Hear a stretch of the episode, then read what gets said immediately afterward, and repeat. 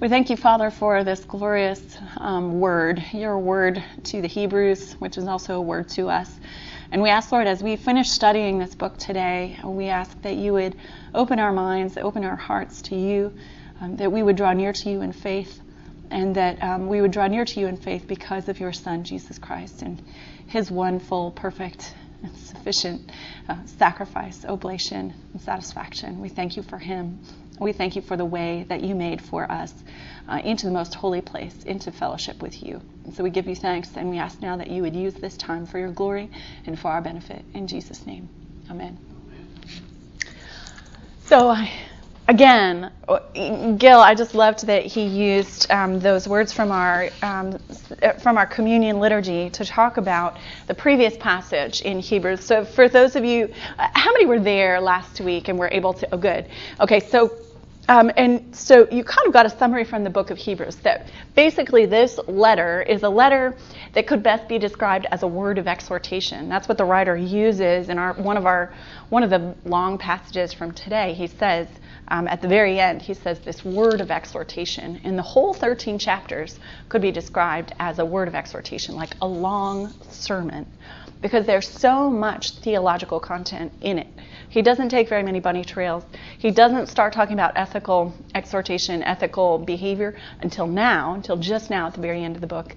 He um, he has one main argument that goes the whole way. And remember, again, for those of you, um, you'll recall that we don't know who this author is. He's an anonymous author, and many people have um, hypothesized who it might have been, and we just frankly don't know. So we just don't know who it is. Um, it probably was not Paul, but I think the best theory is that it was Barnabas, um, because it was clearly someone who knew Timothy, and we'll see that in this passage at the end. He mentions Timothy, someone who um, was was in understood Christian theology, understood um, what Jesus' death meant, um, and also was very likely to have been with Paul, and yet has a different take on it. Very, very much heightens um, his understanding of what, what it is that Jesus has done on the cross. He understands that primarily through the lens of sacrifice, and the sacrifice, particularly that was made known to the Hebrew people in the temple, and before that in the tabernacle. And so, again, remember that his argument is um, that just as this was a great thing, so much more Jesus Jesus is so much greater. And we looked at that early on that um, just as angels are glorious, while Jesus is even more glorious. Just as Moses was a mediator of a covenant, he was a faithful servant in God's house.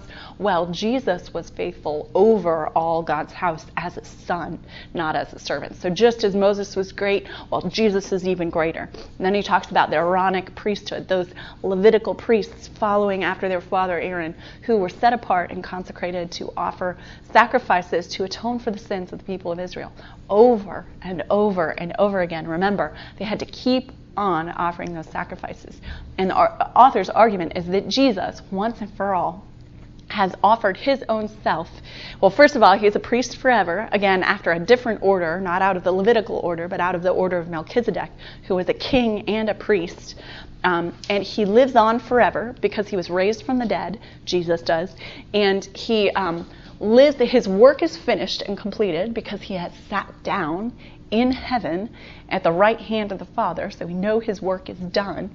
Um, unlike those, and the writer even says, unlike those Levitical priests who stand continually offering sacrifices, that those sacrifices are not enough to atone for the sins of the world, but rather Jesus' once and for all sacrifice has completed the job. It is finished. And by his blood, his blood seals the new covenant for those who believe in him, the covenant with God, um, and that um, his blood and allows us to enter through the curtain into the most holy place. Remember how um, I described the holy place and the most holy place in the temple and the tabernacle is kind of like this bullseye, these concentric circles of holiness that the closer you get to the most holy place, that is where God's presence was palpably known. And in the tabernacle, you could tell it talks about in the Pentateuch that when Moses went to talk with God, there was this huge cloud and this weighty presence. God's presence, His holiness, was palpably felt. And we'll look at that just a little bit in one of the parts from one of the chapters today that um, they talk about the mountain, Mount Sinai, where um, the voice of God was so much, so much for the people to bear that they said, don't he, we don't want him to speak to us anymore. We can't bear it for God to speak to us. We need you to intercede for us, Moses. We need you to be the one to hear the message from God and then relay it to us. Well, um, again, the author looks at that and says, even as, so much, even as that was too much for the people to bear, so much so now on this new mountain, we have these new words from Christ, our once and for all mediator. Um, so, any questions about that before we delve into this passage um, for today? Any thoughts that you might have had in the in the passing week or weeks since we've started to look at this book? Okay. Well, remember that the one argument, so the argument that this author is making is that Jesus is greater, Jesus is better because of this once and for all sacrifice. Well, why was he making this argument? Do you remember what, what was happening with the people that he was speaking to originally that made this argument necessary? Falling away from the, the proper way of thinking? That's right. They were falling away not just from the proper way, yes, definitely from the proper way of thinking. They were tempted to no longer believe in Jesus. Remember that we talked about falling away not as, you know, I had a bad today, day today, I yelled at my wife, or I, um, I really messed up on this, I, I, I messed up and I sinned in this and this and this way. You know, if we confess our sins at the end of the day, we look back on the day and think, oh gosh, that was not right or that was not right. That is not the kind of falling away that this author is talking about, which I find incredibly reassuring because otherwise every day I'm falling away. The kind of falling away that he's talking about is to stop believing. Indeed, I mean, every little sinful act of ours is an act of disbelief. But he is talking about out and out rejection of Jesus and rejection not just of who he is, but of what he's done. And the way that these people were in danger of rejecting Jesus was that they were in danger by um, because they were believing that um, his sacrifice was not enough and that they needed to um, continue to worship in the temple, they needed those sacrifices offered by Levitical priests more than they needed the, the, sacrifice of Jesus Christ. So they were tempted to go back, these Jewish Christians were tempted to go back to the exclusive use of the, um, of the Old Testament covenant, the exclusive use of the Old Testament cultists in the temple, the sacrifice of animals, the blood of animals to atone for sin to God. So we're not really sure why, but we think it was probably because, in part, because of persecution. Because towards the end, um, the second half of the first century, and before that even, we see that Christians are being persecuted both by um, those early Christians who were Jews primarily Jews, were being persecuted by other Jews for believing in Jesus. Um, we see that even with Saul. Remember, Paul is persecuting uh, uh, Jewish Christians specifically because he sees that this new fangled um, fashion, religious fashion, is apostate, apostate and causes people to go um, worship someone else besides the one true God um, worship G- because they were indeed worshiping Jesus Christ. Um, but little did he know, he would soon find out, right? So remember, they're tempted to go back. And so um, we see that especially in this passage because we see it, some of the ways in which he's talking about um, Jesus' sacrifice, some of the ways in which he's exhorting them. Um, it makes it sound as though he's saying once again, showing them, you can't go back now because you have this one perfect sacrifice offered for you in Jesus Christ. So don't go back because it won't it won't be it won't be enough. Um, so let's look right at chapter 10, verse 19, which I put 19 through 22. And I'm covering three chapters today, which is pretty much a lot. So I'm basically going at 10,000 feet. You know, we're going to see, oh, there's that little speck down there on the ground. Well, we're flying right past it. Um, but looking at chapter 10, it begins with, in chapter 10, verse 19, that passage I put there, um, let, I'll just read it. Uh, Therefore, brothers, since we have confidence to enter the holy places, by the blood of Jesus, by the new and living way that he opened for us through the curtain, that is, through his flesh. And since we have a great, great priest over the house of God, let us draw near with a true heart in full assurance of faith, with our hearts sprinkled clean from an evil conscience, and our bodies washed with pure water. So there's this, therefore, remember in English writing classes, you would write those papers and you would have, you know, you'd have a thesis statement at the beginning and then you would write all this stuff and prove your thesis statement at the end in your concluding paragraph. Wouldn't you often say, therefore, well, this is his conclusion. This is the beginning of his conclusion, and everything that precedes it, we'll have another therefore later on, but everything that precedes it is what he is alluding to. Therefore, because of all this that's gone on before, because of his entire argument, and not only that, but because of this most, um, this high point of his argument of Jesus as the um, the one, the the the perfect sacrifice once and for all to take care of human sin, because of Jesus' death and sacrifice, he even says since we have confidence, we have confidence to enter the holy places. This is the most holy place in the tabernacle, but he's really talking about the real most holy place in heaven, not the earthly most holy place. Since we have confidence to enter the holy places by the blood of Jesus, that it is the sacrifice of Jesus' own flesh that, um, that then allows that curtain to be drawn back so that um, our hu- human sin is atoned for. It is no longer um, there. We are washed and cleansed from it. We are free from it. And then we can enter into the presence of a holy God. It's interesting to think about atonement. We are saved, and we um, we focus on the salvation piece, knowing that we are saved through Jesus Christ. And this is a good thing because it's the remembrance of this and the refocusing the lens on this truth again and again that bring, gives us the right motivation for the what then. It gives us that knowledge that um, there's nothing we can do that can take us out of God's love for us.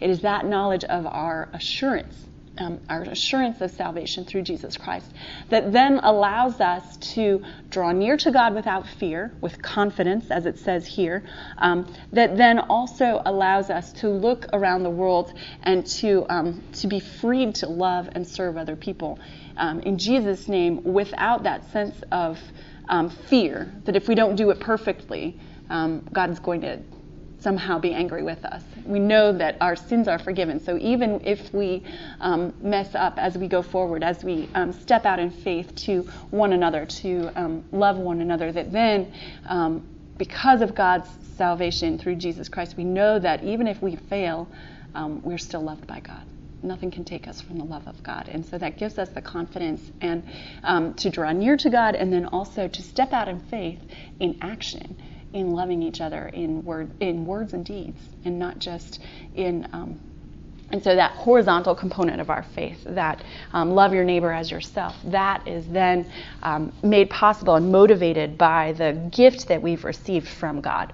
So, therefore, brothers, since we have confidence, our confidence comes from Jesus Christ and from his death, we enter in through the curtain into God's presence through Jesus' flesh, as though Jesus' flesh is that very way, that road, um, that path into God, um, because it is by his death that we are able to enter in. Let us draw near with a true heart in full assurance of faith with our hearts sprinkled clean from an evil conscience and our bodies washed with pure water.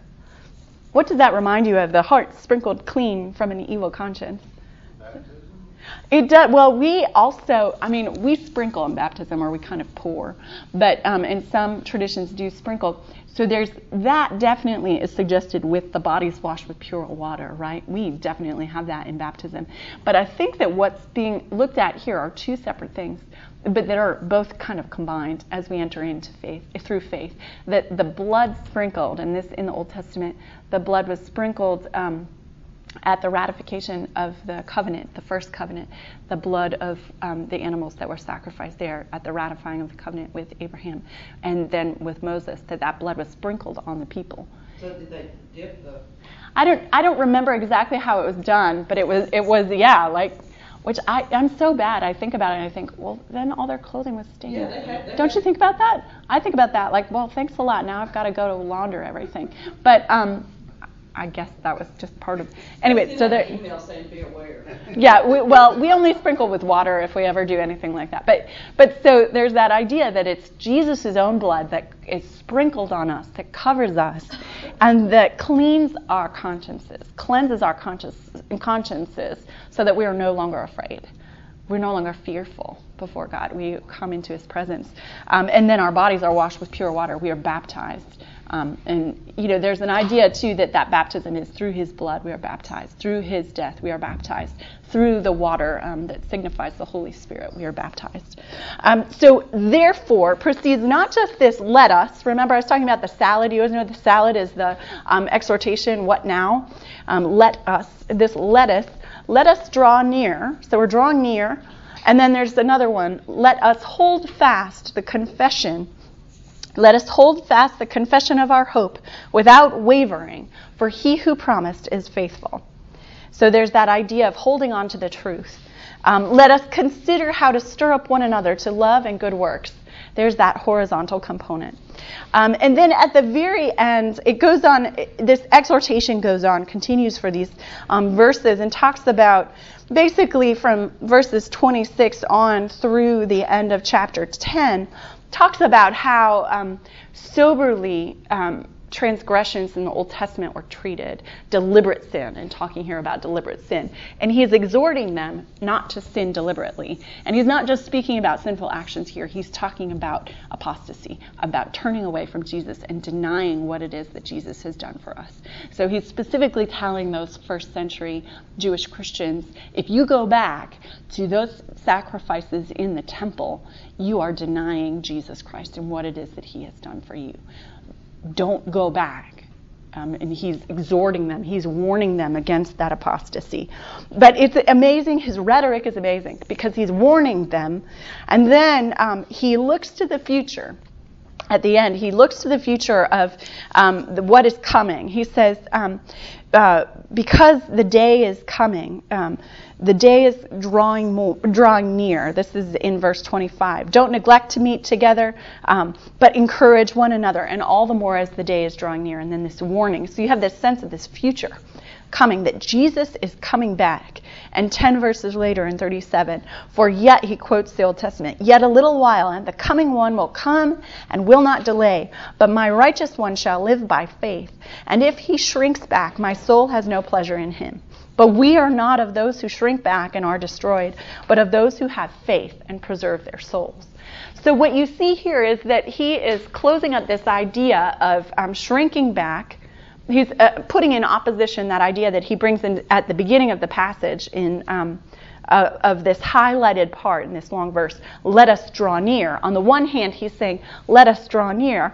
And then at the end of all these verses, don't shrink back. But he's not just telling them don't shrink back, but he's rather drawing them in and saying, but you wouldn't do that anyway. Don't do this. But you wouldn't do that anyway, so why am I even bothering to tell you? Of course I don't I don't even need to tell you. Which is a rhetoric, right? He's drawing them in even though they're in danger of shrinking back. He's saying, "Oh, but you wouldn't do that anyway." He's um, imputing to them um, more righteousness than is theirs um, which He does for us as well, God does for us as well. My righteous one shall live by faith, and he won't shrink. Uh, he says, We are not of those who shrink back and are destroyed, but of those who have faith and preserve their souls. So he's putting that drawing near and shrinking back. He also does the same thing as you'll see on my sheet with having confidence and throwing away your confidence. He talks, it's the same word. He talks about it at the beginning of this passage um, that we have confidence in verse 19, which you have on your sheet, since we have confidence to enter the holy places. And then later on um, in verse 35, he says, Therefore, do not throw away your confidence. Hold on to your confidence. But you wouldn't do that anyway, right? Because you have faith. So um, this rhetoric is convincing the people not to fall away, not to stop, um, not to stop believing in Jesus. Remember, don't stop believing in Jesus. And he talks, he mentions this faith, faith in verse 39. And this faith is, um, he's introducing this idea of faith because he's going on to talk about it in this great passage from chapter 11, which we all know probably pretty well because we hear this definition of faith so often. Um, this definition of faith in chapter 11, verse 1. Now, faith is the assurance of things hoped for, the conviction of things not seen. Um, what a great definition of faith. The assurance of things hoped for in the future, the conviction of things not seen. And he goes on to say, he's already said, You have faith. Then now he's going to draw out this definition of faith in these examples of Old Testament heroes. And so he has this formula that he uses all throughout chapter 11. By faith, we understand that the universe was created by the Word of God, so that what is seen was not made out of things that are visible. He talks about visible and invisible things. You'll listen listen for it as I read these ones. I haven't put them on your sheet, but this formula is there. He introduces every single by faith Abel offered to God a more acceptable sacrifice than Cain. By faith Enoch was taken so that he should not see death. Um, now, before he was taken, he was commended as having pleased God, and without faith, it's impossible to please him. By faith, Noah, being warned by God concerning events as yet unseen, in reverent fear constructed an ark for the saving of his household. That's a great one because remember God said, "No, there's going to real no really there's going to be a flood." And Noah builds this ark and people think he's crazy for building an ark in the middle of the land, dry land. Um, and then, but he has faith that God, in God's word, that what God has told him to do will come to, is because of what will come to pass in the future. Um, by faith, Abraham obeyed when he was called to go out to a place that he was to receive as an inheritance. By faith, he went to live in the land of promise, as in a foreign land. For he was looking forward to the city that has foundations, um, whose designer and builder is God. He lived in tents his whole life because he believed the word that God said to him that he would inherit, his descendants would inherit that land. By faith, Sarah herself received power to conceive, even when she was past the age. Um, these are, and they, so he talks about this seeing, this um, acting on the promises of God before you see the reality, before you know for sure um, with your eyes, before you see the promise enacted and realized. And he goes on to say that they all died in faith, not having seen the realization of their hope, because essentially their hope was in God who promised, and yet they didn't even know the end of the promises, that God's promises would all be fulfilled in Jesus Christ. So he goes on, these all died in faith, not having received the things promised, but having seen them and greeted them from afar, and having acknowledged that they were stranger, strangers and exiles in the earth. Uh, seeing from afar and pressing on. He is encouraging these people, remember, who are about to fall away, to press on by this example of all of these great heroes of faith who pressed on and persevered even though they didn't see the realization of God's promises in their lives in the way that they might have expected. He goes on, by faith, Moses, by faith, the people, by faith, um, Moses left Egypt. By faith, the people crossed the Red Sea as if on dry land. By faith, the walls of Jericho fell down after they had been encircled for seven days. By faith, Rahab the prostitute did not perish with those who were disobedient. By faith, um, he just keeps going on. It would fail me to tell of Gideon, Barak, Samson, Jephthah, of David and Samuel and the prophets. Um, and then he goes on to describe all these things that these great heroes of the faith did. And some of these things, I have to wonder if these might have been the kind of persecutions that the Jewish Christians were facing. He is specifically enumerating some of the things that happened to the prophets and the heroes of the Old Testament in order to encourage them to hold fast in spite of oncoming persecution. They, through faith, conquered kingdoms, enforced justice, obtained promises, stopped the mouths of lions, quenched the power of fire, escaped the edge of the sword. Those three in particular were different ways that those early church martyrs, the first Christians, were martyred. Um, they were thrown to the lions, they were burned, they were killed by the sword, um, just as these Old Testament heroes. Remember, Daniel stopped the mouths of lions. Um, others quenched the power of fire. They escaped the, the edge of the sword. He's giving them these examples of those who by faith, so that they might have a vision of what it would look like for them to persevere. And he ends all of this. All these, though commended through their faith, did not receive what was promised, since God had provided something better for us, that apart from us, they should not be made perfect. They still did not see the realization of the promises because they did not live to see Jesus Christ. And yet they are made perfect in and through him just as we are. And that making perfect talks about our justification and eventually our sanctification, our making whole, being made holy in him. Any thoughts about that? I have an idea, an illustration that I'll share with you in a minute. But any thoughts about that? I just took you on a whirlwind tour through this long chapter in Hebrews, um, this beautiful passage on faith. It is a hymn, an ode to faith, and what it looks like to um, hope in the future and to take action in the present as if the future were a reality. Any thoughts on that or questions? Anything you want to share? Well, okay, so how many of you have seen Indiana Jones in The Last Crusade? Do you know what I'm thinking of? Well, see, I, I can only, whenever I've thought about this passage, forgive me, Lord, if this is blasphemous, but I've thought about, remember at the end when Indiana is like, they're in, uh, has he made it into the Temple of Doom already? And there are these tests put before him before he can get to the Grail. And the Nazis are like right behind him trying to get in as well. And he has to go and get the Grail because his father has been wounded. So only to drink from the Grail will heal his father. Um, and he comes to this chasm and he has to cross the chasm. And um, he has to step out over the chasm, remember, and the stone appears. There's some trick to it, too. I think he has to answer a riddle or something for each step. Is that right? There's a riddle for each step. I have a hard time remembering. It's an earlier test. it's an earlier test? Oh, it is an earlier test with the questions? How does he know? Does he just step, stick his foot out? He just steps out. And then, then he can see it once he. Once he's once he's put his weight out on it. Once it's too late if it's the wrong yeah, thing. He would have fallen if it hadn't been there.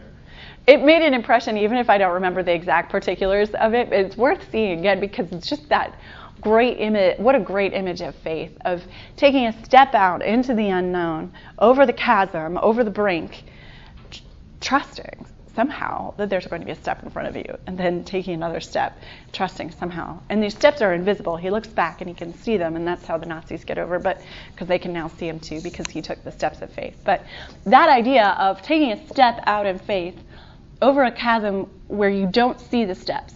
You don't see the stones placed in front of you, but you're stepping out in faith. Essentially, that is what the author to the Hebrews is talking about. That is the kind of faith that he is calling upon the first century Christians to have. And that's the kind of faith that he is calling upon us to have. Because if you think about it, our faith um, to, to trust that God has made us righteous through Jesus Christ and that there is nothing else in this wor- world worth following, worth believing in, worth giving our time to, worth, um, worth striving for, um, then the, that is essentially it. He's saying, don't stop believing because there is nothing else that is worth living for and worth striving for. Would, the letter Yes. would have been written after Paul and Peter were. It's hard to tell. We don't have an exact date for it. I'm trying to remember because Paul and Peter um, were earlier.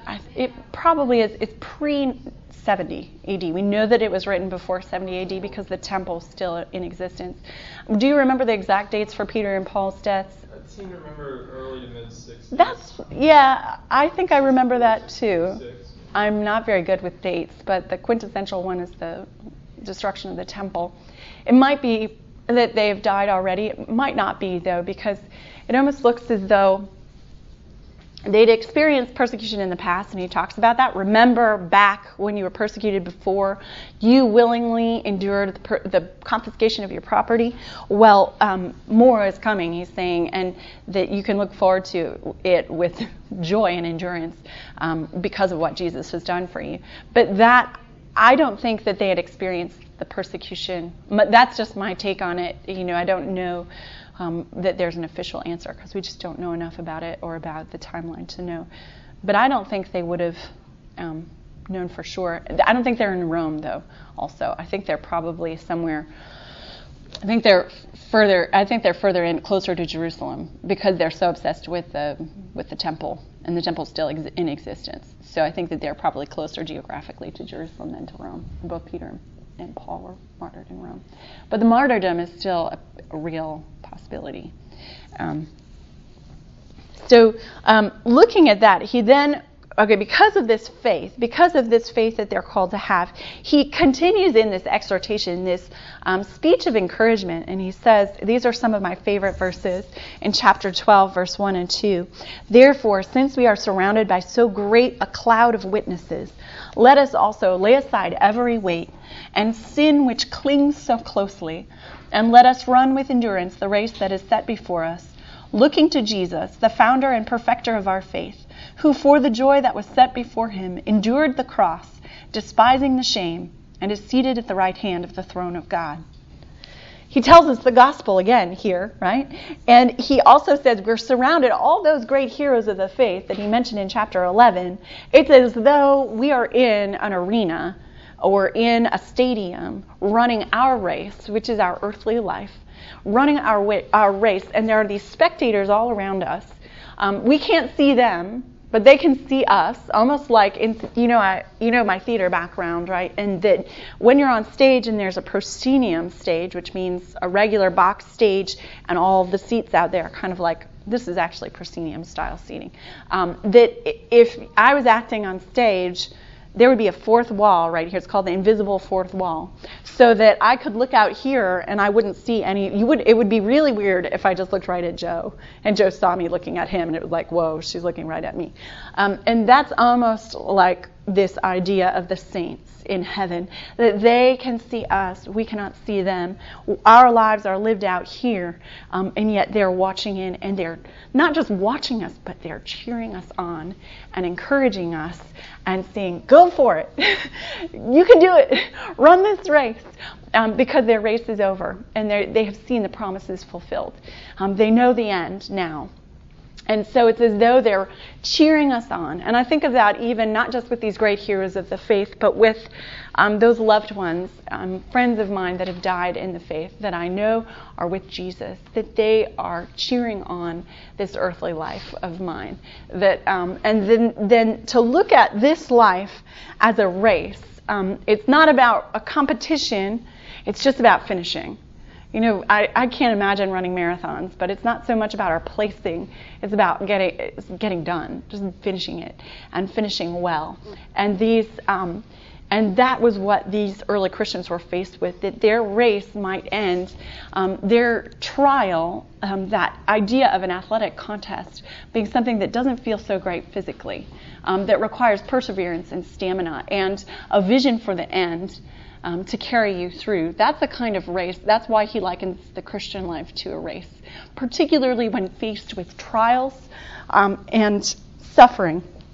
Whether it's because of persecution or because of our own sin, our sin has consequences, and though we're forgiven, sometimes we experience the consequences of our sin.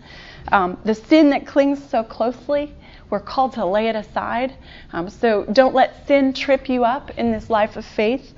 Um, also, to lay aside every weight, anything that could come between you and God, anything that would weigh you down, whether it's um, an unhealed grief, um, unforgiveness, um, a, a, physical ailment, or um, a, a, wrong that has never been made right.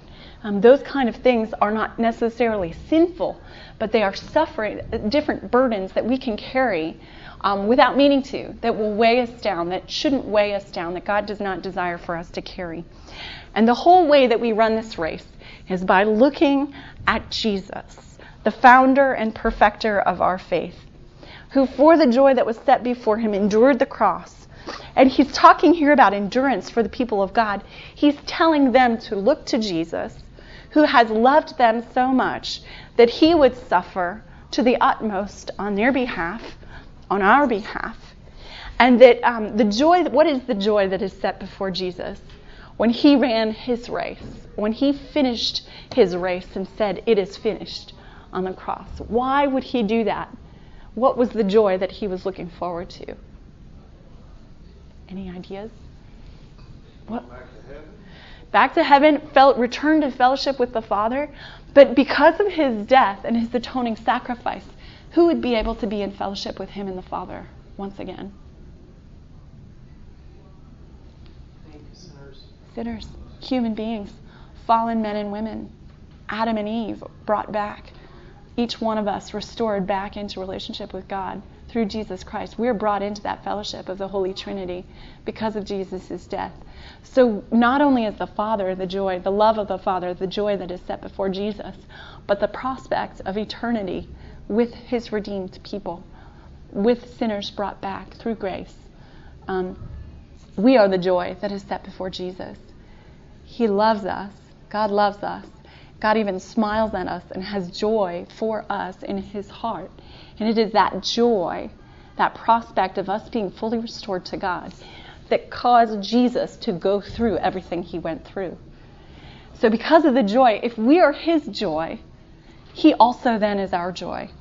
Looking to Jesus, that is how we endure the trials and the sufferings of this life without falling away. Looking to him and looking to his sacrifice.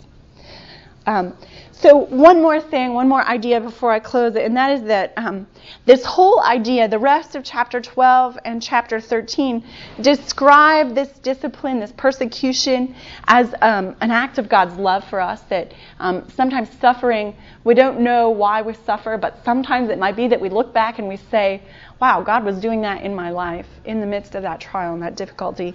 Well, he talks in chapter 12, um, verses 3 through 11, as that suffering as a kind of discipline, that God loves us, that he would train us in righteousness, that he would test us and try us, um, that we would be changed and transformed into his likeness. He talks then also about these two mountains and the kingdom that cannot be shaken um, that um, we would hear the voice of God coming from Mount Sinai, um, that we would be grateful for receiving a kingdom that cannot be shaken, and that out of gratitude for what God has done for us through Jesus Christ, we would offer to God acceptable worship. This is at the end of chapter 12, verse 28. Let us offer to God acceptable worship with reverence and awe, for our God is a consuming fire. Then he goes on to describe in chapter 13 what these, what this acceptable worship is. That um, the ethical behavior described in chapter 13, brotherly love, hospitality, um, remembering those in prison, um, holding marriage in honor, and um, letting it be undefiled, um, keeping your life free from the love of money, being content with what you have, remembering your leaders and imitating them, not being led away by diverse and strange teachings. All of these things, these ethical exhortations, are grounded in that understanding of them being, um, as we do them, um, it is through faith in Jesus Christ that we we do them. That it, that it's in knowledge that our salvation is secure with Him, and then that it's out of gratitude for what God has done for us. It is really just a response. And as a response, it's described as an acceptable sacrifice, a sacrifice pleasing to God. Let us offer to God acceptable worship with reverence and awe. How funny that that worship described there is not the songs we sing, which is what we think of when we think of worship, or the prayers that we pray, but rather um, the way we live out our love, the love that God has for us, um, that we then offer back to God in thanksgiving for what He's done through Jesus Christ. Um, so, um, in the last exhortation, one of the last salient exhortations in the book, is this idea of going out to Jesus outside the camp, that Jesus suffered outside the camp. And I think here is this idea of even enduring the reproach that Jesus endured, being um, persecuted because of Jesus' name through faith in Him, allowing yourself to be called by His name, being derided by others, that that also is an act of worship out of gratitude for what Jesus has done for us. So he ends his book reminding them of everything that God has done for them and saying, Can we not, let us now, um, out of gratitude, even suffer to the utmost um, in thanksgiving for what he's done for us with joy even we can do this because of what he's done. And the way, if you were to read it at home, you would see the way that it reads is like, it reminds me of um, a famous speech from Henry V in um, that great Shakespeare play. Henry V is encouraging and leading this raw, raw speech. That's the St. Crispin's Day speech right before the famous Battle of Agincourt in Henry V. And um, the king says to his men, they're terribly outnumbered, and the king tells the soldiers um, that they have to fight um, and that they have just enough men to make history. He's encouraging them onward into battle. And that is essentially what this whole book is like. It's like this one big speech before battle.